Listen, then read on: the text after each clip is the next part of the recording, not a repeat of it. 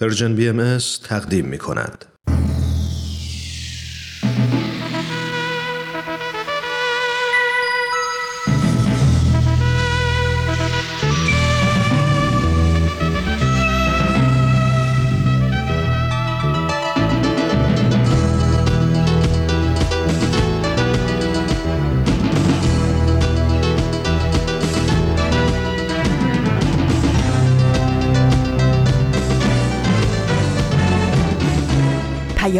دوست برنامه ای برای تفاهم و پیوند دلها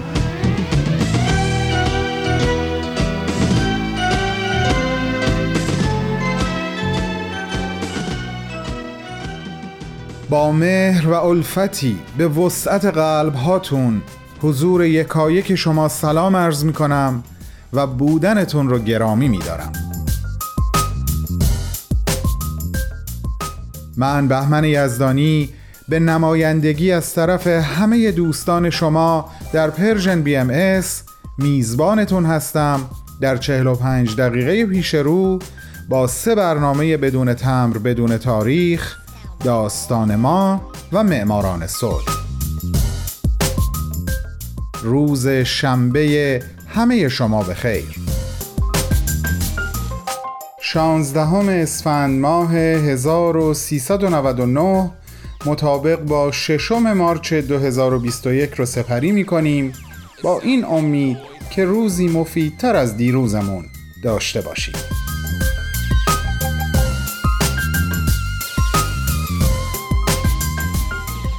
قسمت اول از نامه امروز آماده پخش است. بفرمایین خواهش می‌کنم. تو این میونه راه عمر یک نگاهی پشت سرت بنداز بهمن. پشت سر حرفای دلتو تو این نامه ها به اونها پر از یاد و خاطره ها و شادی ها دستیابی ها از آثارشون. خیلی از اون آدم ها دیگه تو این دنیا زندگی نمی‌کنن. تأثیری که روی تو یا بشینی براشون نامه میشه اما در عالم خیال نامه تو می‌تونی اونها رو براشون بفرستی. نامه هایی بدون تمر بدون تاریخ.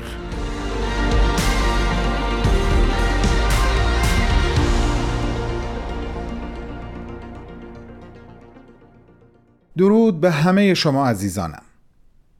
امیدوارم شمع دلتون علا رقم همه بادهای شدیدی که میوزه روشن باشه و شعله با وقار و رقصانش به چشم همه کسانی که به دنبال نور و حرارت هستند بیاد. نمی‌دونم چند نفر از شما اون نامه رو به خاطر دارین که خطاب به احمد شاملو نوشتم. همون نامه ای که درش قسمت از یک نامه قدیمی رو باهاتون به اشتراک گذاشتم. نامه ای که سالها قبل برای شاملو نوشته بودم و یک جا توی اون نامه اشاره کرده بودم به این که چقدر حیف که فراموش کردم ازتون بپرسم چقدر با تحلیل شعرهاتون توسط آقای عین پاشایی موافق هستین. همه اینا رو گفتم که بگم توی این نامه می‌خوام راجب ایشون یعنی همین آقای عین با شما حرف بزنم. هیچ وقتم نفهمیدم اسم کوچیک ایشون چیه. اما این مسئله در برابر این همه چیزی که در ارتباط با شعر ازش یاد گرفتم اصلا مسئله مهمی به حساب نمیاد. دوست دارم کمی از اون یادگیری ها رو توی این نامه باهاتون در میون بذارم و امیدوارم که براتون جذاب باشه. ببینین واقعا این آقای عین نگاهی متفاوت و منحصر به فرد به شعر و کلا به مقوله ادبیات داره که اصلی ترین ویژگی های این نگاه خاص رو می‌تونین در کتابش تحت عنوان از زخم قلب پیدا کنین و بخونین. یکی از مهمترین هاش البته به نظر من این هست که میگه هر شعر یک راوی داره که لزوما خود شاعر نیست. راوی شعر رو باید در متن شعر جستجو و پیدا کرد. و تأکید می‌کنه که خیلی بهتره که ما راوی شعر و شاعر شعر رو کاملا از هم جدا بدونیم و آنچه از شعر برداشت می‌کنیم رو مدام به زندگی خصوصی شاعرش گره نزنیم. این کار ما رو محدود می‌کنه و نمی‌ذاره معناهای باطنی شعر رو به درستی کشف و درک بکنیم. راوی شعر می‌تونه یکی از عناصر حضور یافته در شعر باشه. مثلا زمین یا یک درخت می‌تونه شعر رو برای ما روایت بکنه. ما باید بتونیم این رو از دل شعر پیدا کنیم. قدم بعدی بعد از پیدا کردن راوی کشف لحن راوی هست. او داره با چه لحنی با ما صحبت می‌کنه؟ عصبانی و خشمگین یا آرام و متین؟ رو آورنده یا روگرداننده نیشدار و پرطعنه یا صادقانه و صمیمانه؟ و مثالهایی از این دست.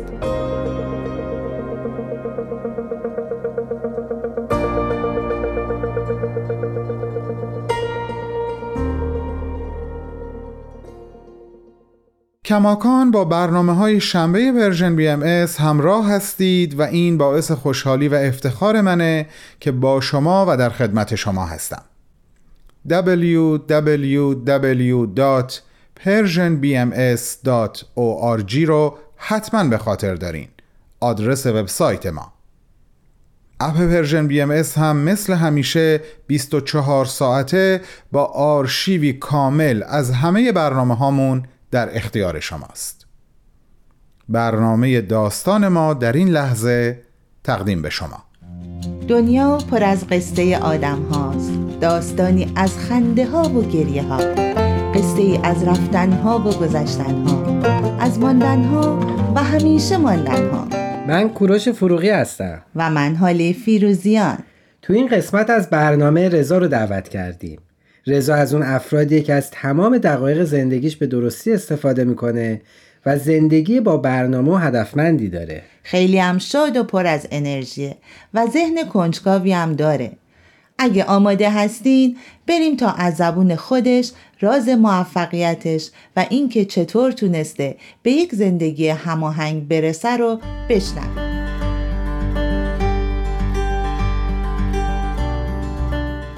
رضای عزیز خیلی خوش اومدی به برنامه ما. لطفا خودت رو برای شنونده های ما معرفی کن. خیلی ممنونم. درود بر شما. من رضا هستم 29 سالمه. در شهر تهران به دنیا اومدم. من در خانواده مسلمان به دنیا اومدم. ولی خب در اطراف من دوستانی بودن که کم افکارشون با ما متفاوت بود و من وقتی به سن هلوش 19 یا 18 سالگی رسیده بودم خیلی ذهنم بیشتر مشغول شده بود و سوالای بیشتری داشتم. و دورورم یه دنیایی می‌دیدم که خیلی خوب نبود و آدمها اونجوری که صحبت می‌کنن زندگی نمی‌کنن و عملشون با صحبتهاشون متفاوته. و این خیلی دردناک بود. به خاطر همین بود که من بیشتر سعی کردم که فکر بکنم تحقیق بکنم ببینم که چه چیزیه. وقتی آدما در مورد خیلی از مسائل میگن و اون حرفا با عملشون نمی‌خوره و شاید این حرفایی که می‌زنن به خاطر اینه که یه جایگاه اجتماعی داشته باشن و یا پولی از توش بتونن در بیارن این فکر منو خیلی به هم میریخ و می‌دیدم خیلی چیزا به روز نیست توی زندگی من. بعضی از افکارهایی که من از بچگی باش بزرگ شده بودم به روز نبودش و دنیا جور دیگه ای داشت عمل می‌کرد و من خیلی دوست داشتم که خودم رو برسونم به روز و افکارم رو به روز بکنم تا اینکه بتونم بیشتر پیشرفت کنم همیشه من یه مثالی می‌زنم میگم که شما اگه یک ماشین شاید چهل سال پیش و سوارشین اونم به مقصد میرسونتتون ولی اگه یک ماشین روز و سوارشی خیلی به این مقصد رسیدنه براتون لذت بخش و امتر میشه. و منم همین کارو کردم. شروع کردم به سوال کردن تحقیق کردن و یه برهه خلایی توی ذهن من ایجاد شد که شاید همه آدما دارن دروغ میگن. شاید همه می‌خوان یه پولی در بیارن که این حرفا رو می‌زنن. چون عملشون فرق می‌کرد. ولی خیلی گشتم. به کشورهای دیگه سفر کردم با دوستای دیگه هم که افکاری متفاوت از ادیان مختلف داشتن صحبت کردم نظرهای اونا رو شنیدم. تا اینکه رسیدم به این قسمت که من تو خانوادم یه سری چیزایی شنیده بودم و یکی از دوستان تو یکی از سفرهام بود که یه چیزایی به من گفت یه ده دوازده تا موضوع بود که به من گفت. برای من خیلی جالب بود که امروز می‌دونم اون تعالیم حضرت بهاءالله. بله. اون موقع نمی‌دونستم برام خیلی جالب بود که توی دنیای امروزی این با ذهنای به ذهن من می‌خوره و بیشتر در مورد این تحقیق کردم. در واقع تحریه حقیقت کردی و خودت راه تو پیدا کرد امیدوارم اینطوری باشه. خب منم خیر مقدم میگم بهت. می‌دونم فعال هستی و می‌دونم که بسیار بسیار دغدغه اینو داری که بتونی عضو مفیدی در جامعه باشی و کمک بکنی به اینی که دنیا دنیای بهتری بشه. این گوی و این میدون خودت ببین می‌خوای راجع به چی صحبت بکنی و در چه خصوصی صحبت بکنی ما هم شنوندت میشیم. بسیار عالی. خیلی ممنونم که این فرصت رو در اختیار من گذاشتید. همونطور که داشتم می‌گفتم در مورد زندگی خودم که همیشه یه سوالتی داشتم برای من خیلی سواله که چجوری یه انسان بتونه موفق باشه یا یه جوون بتونه یک زندگی هماهنگ داشته باشه و چه عناصری می‌تونه این زندگی هماهنگ رو تشکیل بده. که برای منم همیشه این سوال بود. یا چه کاری می‌تونم بکنم؟ وقتی شما در این مورد صحبت کردین با من من تصمیم گرفتم که کمی در مورد اینکه چه چیزی کمک کرد به زندگی من که خیلی هماهنگ با ابعاد مختلف زندگی آشنا بشم امروز صحبت بکنم و کاریه که دارم با دوستام تو قسمت های مختلف انجام میدم. من فکر می‌کنم که یک زندگی هماهنگ بودهای مختلفی از زندگی رو تو خودش شکل جا میده و این بودها توی سنین مختلف می‌تونه یکم متفاوت باشه. مثل درس خوندن مثل کار کردن مثل به ازدواج فکر کردن ازدواج کردن بچه دار شدن پیشرفت های مادی و معنوی داشتن برنامه ریزی برای زندگی یا اینکه خدمت کردن به آدم ها چون که تو دنیای امروزی خیلی از کارها رو می‌بینم که شاید ماها نتونیم کامل انجام بدیم و وقت نمی کنیم همیشه مشکلمون این هست که ما وقت نداریم. من این کار رو انجام من اگه ورزش نمی کنم به خاطر اینکه درس دارم. یا اگه درس می‌خونم نمی‌تونم کار کنم. یا اگه دارم کار می‌کنم درس نمی‌تونم بخونم. پس ورزش هم نمی‌تونم بکنم. خدمت هم نتونم بکنم به آدم ها و اینکه چطوری بتونیم ما اینها رو در کنار هم بگذاریم و هماهنگ بکنیم این برای من سوال بوده و خیلی در مورد این موضوع تلاش کردم. با دوستان خیلی زیادی داریم این کار رو انجام میدیم. که امیدواریم که بتونیم پیشرفت های بیشتری رو داشته باشیم. یعنی تو الان تونستی که تمام این فعالیتاتو مدیریت کنی یعنی الان هم درس بخونی هم کار بکنی هم به ازدواج فکر بکنی همینی که خدمت بکنی همه اینا رو می‌تونی در روزمرگیت بگنجونی؟ منم خیلی کنجکاف شدم بدونم که چطور همه این کارا رو با هم انجام میدی.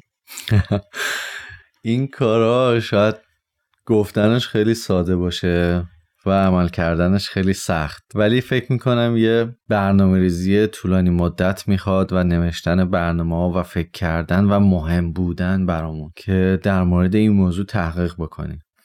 من و دوستم خیلی در مورد این موضوع تحقیق کردیم و سعی کردیم که اول علمش و تکنیک هاشو پیدا بکنیم. بله من تا اونجایی که تونستم البته خیلی فاصله دارم با اون چیزی که توی فکرم هست. ولی هم ورزش هم می‌کنم هم خدمت سعی می‌کنم داشته باشم هم کار دارم هم دارم درس می‌خونم و این اتفاق افتاده. به خاطر همین خیلی راحت میگم که این کار شدنیه و چیزی دور از ذهن نیست که خودمون رو تو مسیر پیشرفت بخوایم قرار بدیم. در برهه اولش خیلی سخت بود. یعنی واقعا باید بجنگی با افکار دورورت که آدما میگن نمیشه. تو نمی‌تونی. این راهها نشدنیه. یا فقط باید درس بخونی یا فقط باید کار بکنی. ولی من تونستم که همه اینا رو عوض کنم.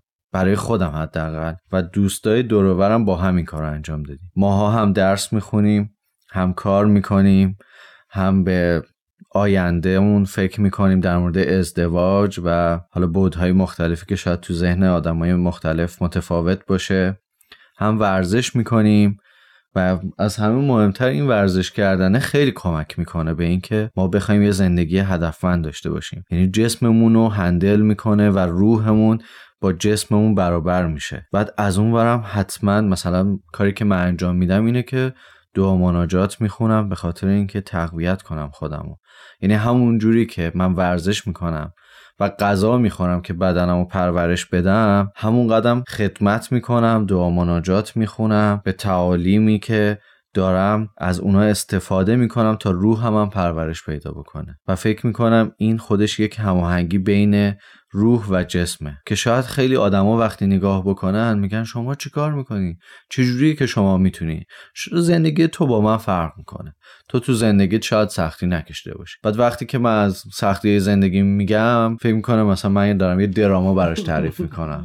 مثلا این یه فیلمه. شاید این نه این آدمی که من الان میبینمش اینجوری نیستش. ولی واقعیت پذیری سخته خیلی سخته که بتونه تایم روزانش رو اینطور مدیریت بکنه به واقع بعضی حتی فکر می‌کنن که مثلا امثال شماها به جای 24 ساعت 48 ساعت زمان زمان می‌گیرین از خدا.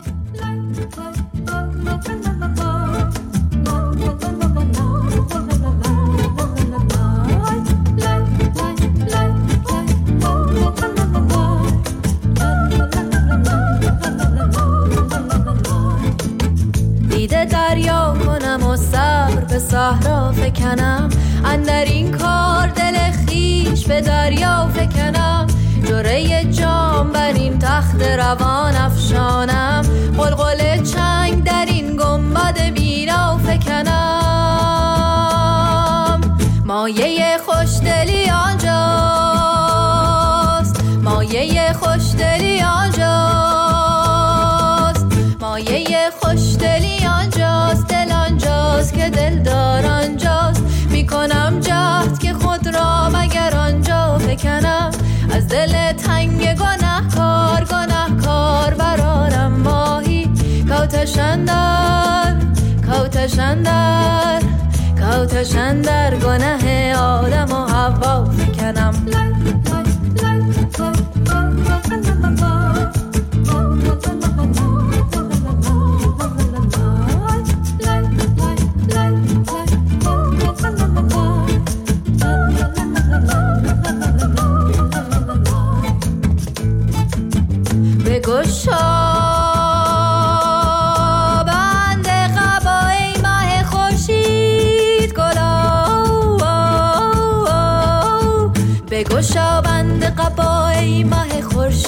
کلا تا چه زلفت سر صدا زده در با فکنم از دل تنگ گناه کار گناه کار برارم آهی کوتشندر کوتشندر کوتشن در گناه آدم و هوا فکنم حافظا تکیه بر ایام چو صحو است و خطا.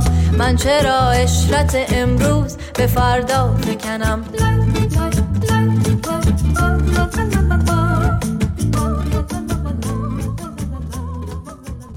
رضا توی صحبتات از خدمت حرف زدی. چه فعالیت هایی در زمینه خدماتی جامعه سازی انجام میدی؟ به خود من این خدمات رسید و من هم مناسب دیدم که تمام چیزایی که یاد گرفتم و با بقیه آدمو در میون بذارم. مثل؟ مثل اینکه وقتی که من با یه تعالیم آشنا شدم که زندگی منو دگرگون کرد اینو به بقیه آدم ها هم ارائه می‌کنم.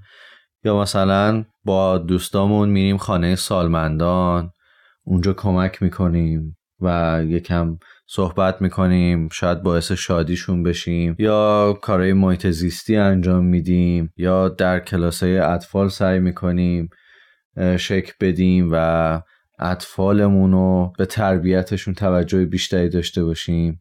و گروه های جوانانی داریم که در اون خیلی بحث های مختلفی با دوستامون داریم در مورد اینکه شاید دور برمون چه میگذره چه مشکلاتی داریم چی باعث پویایی زندگی ما میشه یا دنیای اطرافمون. و یه نگاه جمعی داریم.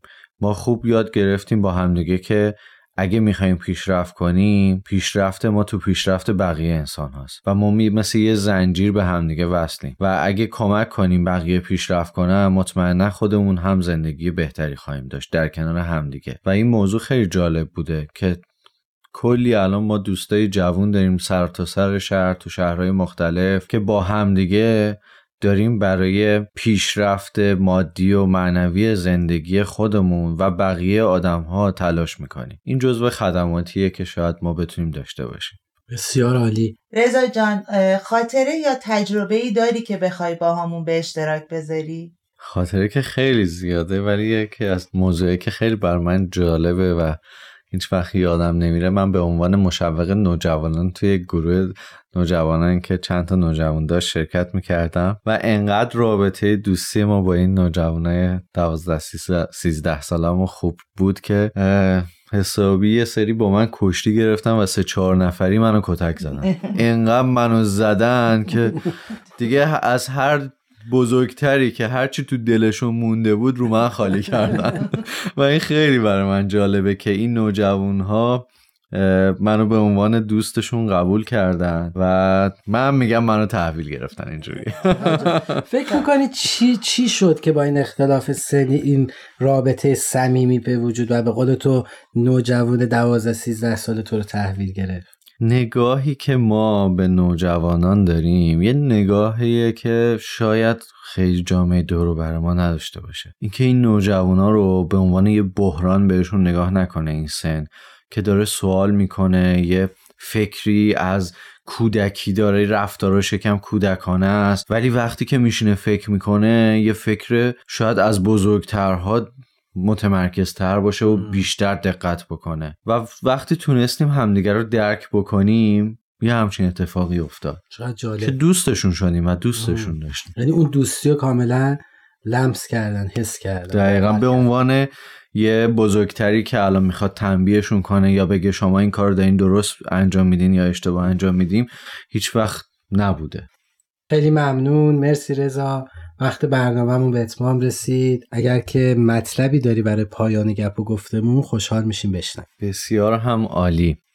حضرت بهاءالله میفرمایند انسان را به مسابه معدن که دارای احجار کریمه است مشاهده نما.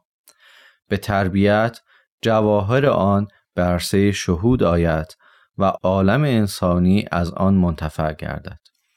ما انسان ها اگه بدونیم هر کدوممون یه معدنی هستیم و می‌دونیم که معادن همشون با ارزشن و حالا ممکنه یه معدن طلا باشه یه معدن نمک باشه یکیش اورانیوم باشه یکیش کربن باشه. و اگه این ارزش رو تو خودمون ببینیم که هر کدوم از ما چقدر با ارزشیم برای جایی که هستیم دنیایی که هستیم و دنیا چقدر به ماها نیاز داره و ما چقدر به وجود بقیه انسان ها در کنار هم نیازمندیم سعی می‌کنیم که بگردیم تو خودمون اون معدن ها رو پیدا کنیم. که آیا من کدوم یکی از این معدن ها مثلا من کربنم من نمکم. چه کاری از دستم برمیاد برای این عالم انسانی و پیشرفتم بازم تشکر می‌کنم که وقت تو در اختیار گذاشتید ممنون و متشکر خوب باشید.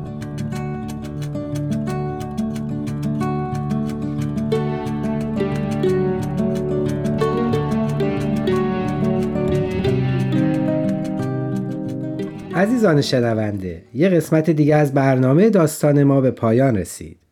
امیدوارم تجارب رضا براتون مفید بوده باشه.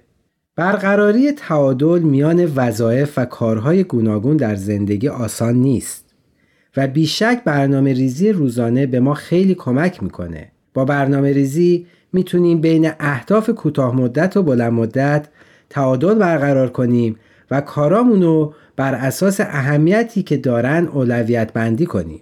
در این خصوص یکی از مسائل مهم اینه که زندگی ما چقدر تحت تاثیر عادت هامونه. هم عادت های بعد که مانع رسیدن ما به اهدافمون میشه و هم عادت های سودمند و یاری رسان. مثلا ممکنه عادت داشته باشیم که وقت زیادی رو به انجام بازی های کامپیوتری بپردازیم. همچین عادتی باعث میشه که برای کارهای مهم از جمله اهداف بلند مدتمون انرژی و نیروی لازم رو نداشته باشیم. یا مثال دیگه این که چنان غرق در امورات و تأمین خواسته های زندگیمون میشیم که زمانی برای استراحت و پرداختن به خودمون نداریم پس مهمه که عادتهامون رو بشناسیم و بدونیم عادتها چطور بر روند زندگیمون تاثیر می‌ذارن. به مورد خوبی اشاره کردی. البته برای برنامه ریزی و اینکه بتونیم زندگی هماهنگ داشته باشیم خیلی موارد دیگه هم هست که باید بهشون بپردازیم. مثلا زمانهای تردد و رفت آمدمون رو تخمین بزنیم یا مشخص کنیم چه زمانی از روز بیشترین بهرهوری رو داریم و یا از وقتهای تلف شده کم بکنیم. شنونده های عزیز رضا در حرفهاش اشاره هم به تعالیم حضرت باولا کرد. و برامون گفت که آشنایی با این تعالیم در انتخاب راه و مسیر زندگیش بهش کمک شایانی کرده. به نظر من فارغ از هر بینش و اعتقادی این تعالیم مانند دوازده فانوس در دل تاریکی می‌تونن راه رو از بیراهه به ما نشون بدن و ما امیدواریم بتونیم در قسمتهایی از برنامه داستان ما به موضوع دوازده تعالیم حضرت بهاءالله بپردازیم. عزیزان مثل همیشه ممنونیم که شنونده ما هستین. اگر در خصوص موضوع این برنامه اطلاعات بیشتری خواستین و یا نظر و پیشنهادی داشتین و همچنین خواستین ما رو با قسمتی از خاطراتتون شریک کنید می‌تونید در اد Persian BMS Contact در تلگرام به ما پیام بدین.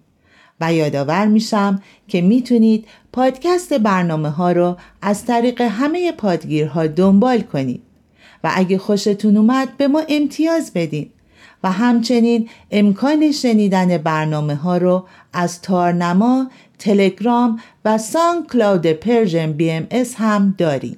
همواره در تمام مسیرهای زندگی خرد یارتون.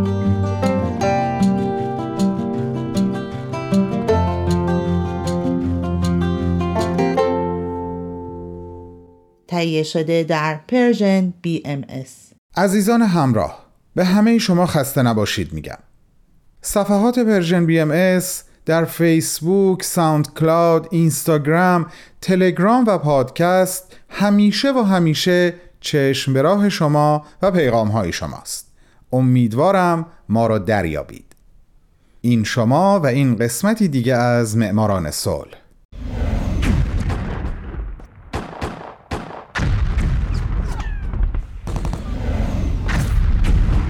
معماران صلح.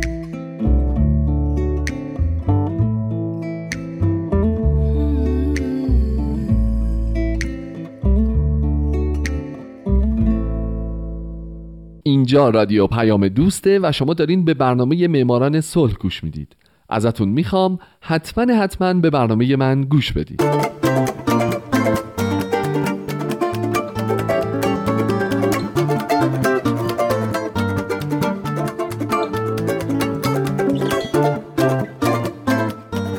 سلام به شما. این برنامه معماران صلحه. من در این برنامه سعی می‌کنم به زنان و مردان و شرکت ها و مؤسساتی بپردازم که به خاطر فعالیت هاشون به نوبل صلح دست پیدا کردن. کسانی که یا تمام زندگیشون رو وقف صلح کردن یا در برهی از زمان کاری کردن که دنیا برای ما آدما جای امتری بشه. من هومن عبدی هستم و از شما می‌خوام که به معماران صلح شماره پنج گوش بدید.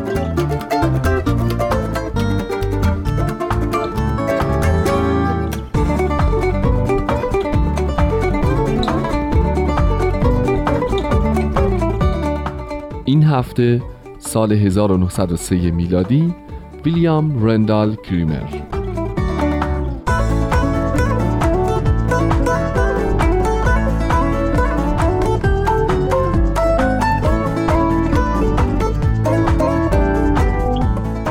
ویلیام رندال کریمر اولین انگلیسی برنده جایزه صلح نوبله. او در 18 مارچ 1828 در فارهام جایی نزدیک پورتموس انگلستان متولد شد و در 22 جولای 1908 در لندن درگذشت.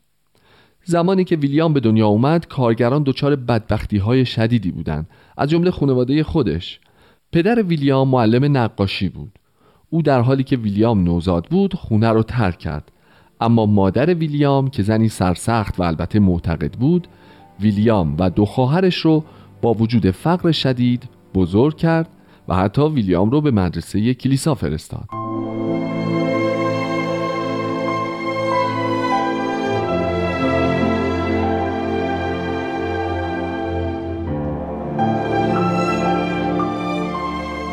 کریمر در 15 سالگی شاگرد معاملات ساختمانی اموش بود و در کنارش نجاری هم می‌کرد.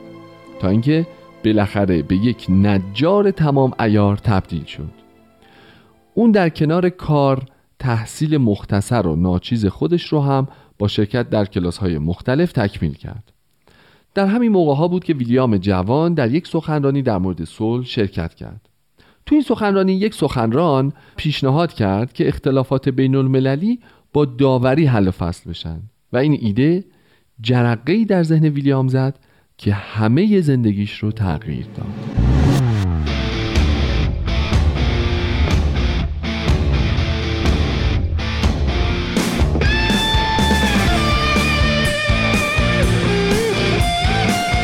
ویلیام رندال کریمر در سال 1853 به لندن نقل مکان کرد و تو این شهر بود که توانایی های برای همه آشکار شد. او در سی سالگی عضو شورایی شد که برای یک کمپین انتخاباتی کار می‌کردند.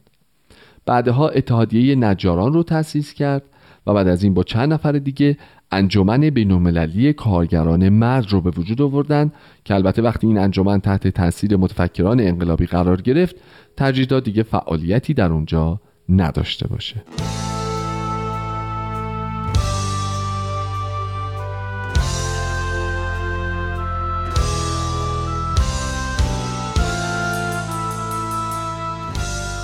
از اونجایی که کریمر از طبقه کارگر برخواسته بود پس در پس ذهنش همیشه مشکلاتی که این گروه از مردم رو زیر فشار زیادی قرار داده وجود داشت. او به این نتیجه رسیده بود که طبقه کارگر باید به طور فعال در پارلمان مطرح بشن و علاوه بر این خواستار رأیگیری در پارلمان توسط رأی مخفی آموزش و پرورش اجباری قطع رابطه با ایرلند مالیات مستقیم اصلاحات عراضی اصلاحات قوانین حاکم بر اتحادیه های کارگری ایجاد دادگاه مصالحه برای رسیدگی و مدیریت اختلافات کارگری و هیئت مدیره حکمیت بینالمللی به منظور داوری در مورد اختلافات میان کشورها شد که طبعا موارد بسیار زیادی بود.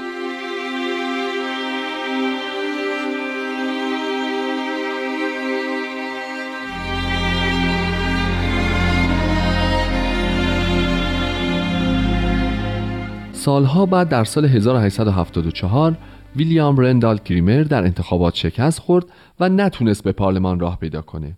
اما بعدتر در سالهای 1885 86 و 92 در پارلمان انتخاب شد. در 1895 دوباره شکست خورد اما در 1900 مجددا به پارلمان راه پیدا کرد و کرسی خودش رو تا آخر عمر در پارلمان حفظ کرد.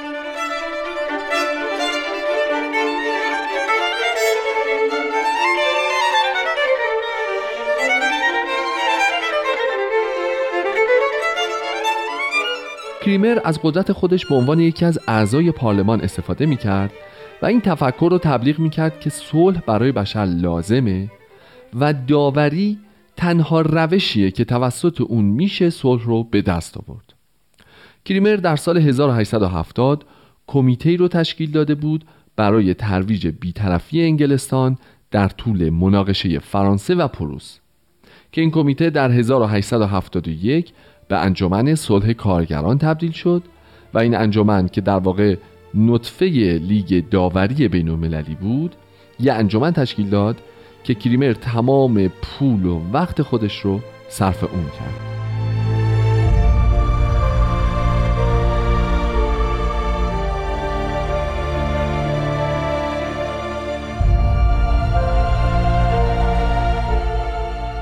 ویلیام رندال کریمر برنده جایزه نوبل صلح در سال 1903 دو سال بعد از وارد شدن به پارلمان یعنی در سال 1887 تونست موافقت 234 عضو مجلس عوام رو جلب بکنه و از رئیس جمهور و کنگره ایالات متحده خواست که با دولت بریتانیا یه معاهده منعقد کنه تا اگه اختلافی بین این دو دولت به وجود اومد که از طریق دیپلماسی قابل حل نبود به جاش باید دو طرف به یک داور مراجعه کنن تا بینشون داوری کنه.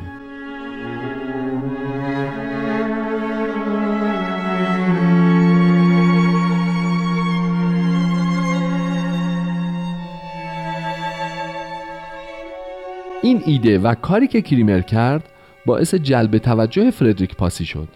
اگه یادتون باشه من هفته پیش نه هفته قبلش به زندگی فردریک پاسی پرداخته بودم. چرا که اون هم برنده جایزه صلح نوبل در سال 1901 بود.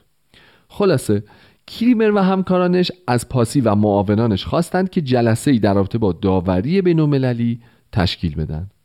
این جلسه در سال 1888 در پاریس تشکیل شد که نتایج خیلی خوبی هم ازش حاصل شد.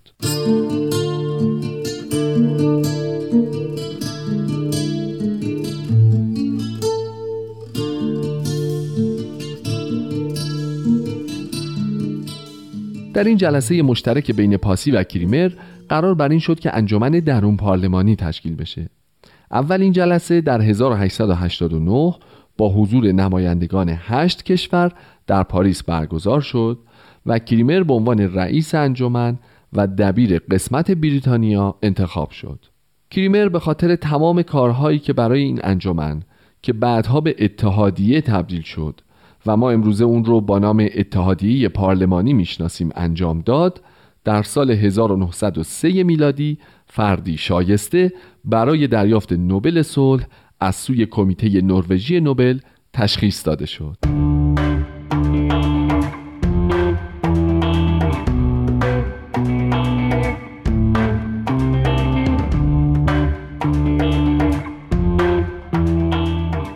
ویلیام رندال کریمر مرد تنهایی بود.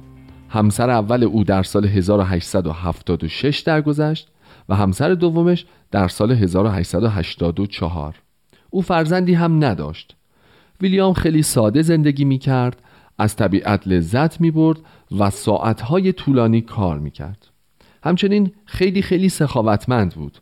وقتی در سال 1903 برنده نوبل صلح شد ارزش نقدی جایزش 8000 پوند بود. که اون طی دو مرحله یک بار 7000 پوند و بار دوم هزار پوند باقی مونده رو به لیگی داد که برای اونجا کار می‌کرد بالاخره هم ویلیام برندال کریمر به زاتوریه مبتلا شد و در تاریخ 22 ژوئیه سال 1908 درگذشت.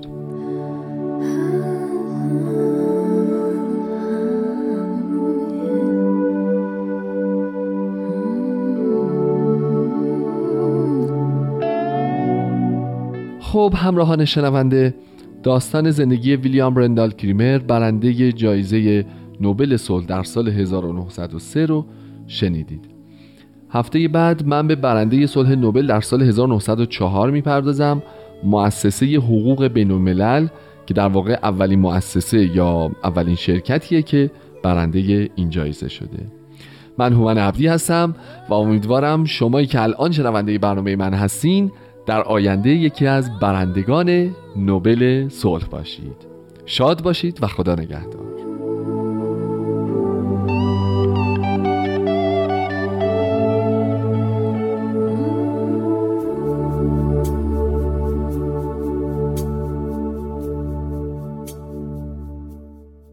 بسیار خوب عزیزان.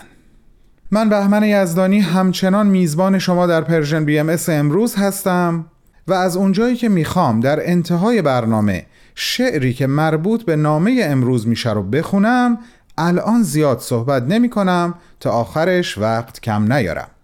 بریم سراغ قسمت دوم نامم.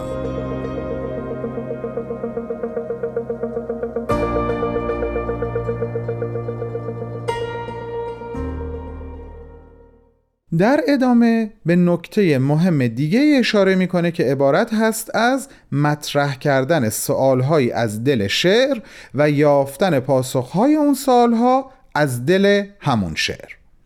و حتی اگه جوابی برای سوال هامون هم پیدا نکنیم خود نفس سوال ها می‌تونه بسیار ارزشمند باشه. فکر می‌کنم با آوردن یک مثال موضوع خیلی روشنتر میشه. احمد شاملو شعری داره که اینطوری شروع میشه. هنوز در فکر آن کلاغم در دره های یوش. با قیچی سیاهش بر زردی برشته گندمزار. این آقای عین توی کتابش اینطور می نویسه که راوی میگه هنوز و دیگه توی اون خط چیزی نمی نویسه معلومه که مکس می‌کنه. اما چه مدت؟ باید زود ازش گذشت؟ میگه با گوش دادن به آهنگ این واژه و فاصله خالی که پشتش هست تا برسیم به جمله بعد می‌تونیم اون رو کشیده بخونیم یعنی بگیم هنوز در فکر آن کلاقم حیرت انگیز نیست؟ این دقت و کشف و درک و دریافت فقط در ارتباط با اولین واژه یک شعر بعد همینطور ادامه میده تا می‌رسه به این که میگه در فکر چیزی بودن میرسونه که راوی نگرانه. مدت هاست که چیزی فکرش رو مشغول کرده. پس لحن راوی می‌تونه لحنی همراه با نگرانی و دلشوره باشه. آیا امکان داره راوی شعر تک درختی باشه بر بالای یک تپه‌ای که مشرف بر گندمزاره و شاهد پرواز کلاق بر فراز اون هست؟ شاید. این صحبت ها در ارتباط با دنباله شعر ادامه پیدا می‌کنه که به دلیل کمبود وقت نمی‌تونم واردش بشم و ادامه کار رو به خود شما واگذار می‌کنم. فقط می‌خوام یک مطلبی رو هم از خودم به این صحبت ها اضافه بکنم. یه چیز دیگه ای که میشه از شعر کشف کرد صدا یا صداهایی هست که از فضای شعر به گوش می‌رسه. یک نون طلایی برشته کاملا ترد رو توی ذهنتون مجسم کنین لطفا. یک قیچی نونبری رو بردارین. نون رو میون دو لبه یا دو تیغش قرار بدین و در یک لحظه و با سرعت قیچی رو ببندین. صداش رو توی ذهنتون شنیدین؟ زنده باد. حالا به همین بند آغازین شعر برمیگردیم. هنوز در فکر آن کلاغم در دره های یوش با قیچی سیاهش بر زردی برشته گندمزار. مطمئنم که منظورم رو گرفتین و صدای این فضای شعر رو شنیدین. فرصت داره تموم میشه عزیزان. با بهترین آرزوها در عرصه درک عمیق شعر برای شما باهاتون تا نامه بعد خداحافظی می‌کنم.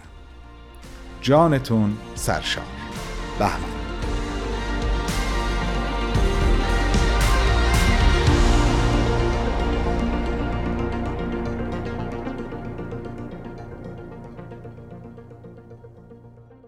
هنوز در فکر آن کلاغم در دره های یوش. با قیچی سیاهش بر زردی برشته گندمزار. با خشخشی مضاعف از آسمان کاغذی مات قوسی برید کج. و رو به کوه نزدیک با قارقار خشک گلویش چیزی گفت که کوها بی حوصله در زل آفتاب تا دیرگاهی آن را با حیرت در کله های سنگیشان تکرار می کردند گاهی سوال می کنم از خود که یک کلاق با آن حضور قاطع بی تخفیف وقتی سلات ظهر با رنگ سوگوار مسرش بر زردی برشته گندمزاری بال می کشد تا از فراز چند سپیدار بگذرد با آن خروش و خشم چه دارد بگوید با کوه های پیر؟ که این آبدان خسته خوابالود در نیم روز تابستانی تا دیرگاهی آن را با هم تکرار کنند. تا شنبه بعد خدا حافظ